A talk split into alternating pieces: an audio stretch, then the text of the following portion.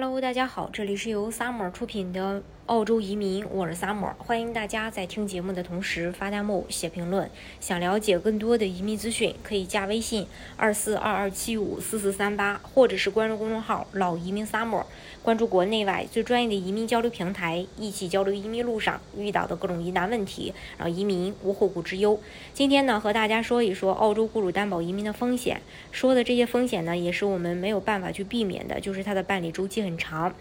呃，首先呢。呃，三年工作经验加雅思四个六是幺八六，然后审理时周期呢是一年。雇主担保移民，第一个是最直接，也是很多悉尼、墨尔本的小伙伴或者是海外申请人最希望能办理的一个类别，因为它是直接申请永居。它的要求呢就是三年工作经验加雅思四个六，是一步到位获得绿卡的。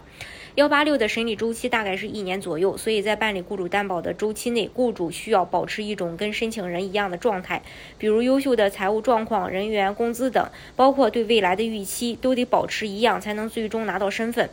二三年工作经验加雅思四个六四九四签证为雇主工作三年是之后是幺九幺转绿卡，这第二个类别可能很多同学不是会计、IT、工程这些专业办不了幺八六，这些同学可能是市场管理、销售这些人呢，只能办理四九四偏远地区的雇主担保，这个周期很长。首先要是需要申请人先。有三年的工作经验加雅思四个六，先拿一个四九四签证，然后呢，再为你去担保你，呃，为担保你的雇主持续工作三年之后才转幺九幺签证。这个类别整个过程需要三年以上，带来的风险就很大。中间出出现这个调整政策的话呢，就会受影响。第三类就是两年工作经验四八五签证加雅思五分，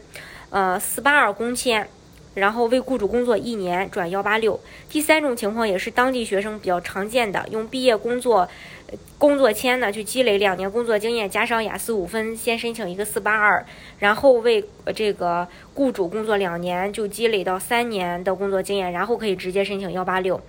这里有两个信息，大家是需要知道的。雇主担保幺八六绿卡的申请不需要把四八二签证用完，只需要达到幺八六的申请要求，随时可以申请来获得幺八六。在四八二工作期间需要绑定雇主，不能产生变化。到了幺八六这一步，可以选择现有的雇主，但如果你的雇主出现了问题，你也可以重新再去找一个。呃，这个雇主帮你去申请幺八六。第四，一年工作经验，雅思四点五分，四零七工签，为雇主工作一年，然后再转四八二工签，然后再为雇主工作一年，再去转幺八六。最后一种情况，要是呃，更是很多留学生比较常见的，就是只有呃一年工作经验，因为刚好把两年四八五签证都积累工作经验的人。呃，不多，可能只有一年工作经验。那如果雅思能够四点五分，可以先申请一个四零七工作签证，为雇主绑定工作一年，然后积累到两年工作经验后，就可以申请四八二了。然后再为雇主去绑定工工作经验一年，积累到三年，就可以申请幺八六。总结来下，呃，总结一下吧，就是呃，夜长梦多的移民方案，平均被雇主绑定两年左右。然后，呃，这是关于这个，呃，这这一点，嗯，然后呢？还有一个情况就是，雇主不再具备担保的条件，比如说营业额下滑呀、利润下滑呀，甚至亏损啊。第三就是公司大幅度裁员啊，因为雇主担保的周期比较长，在这个期间可能会发生很多事儿，比如雇主的营业额下滑、利润下滑，甚至亏损，或者公司大幅度裁员，这都是有可能发生的。我们最近就遇到一个，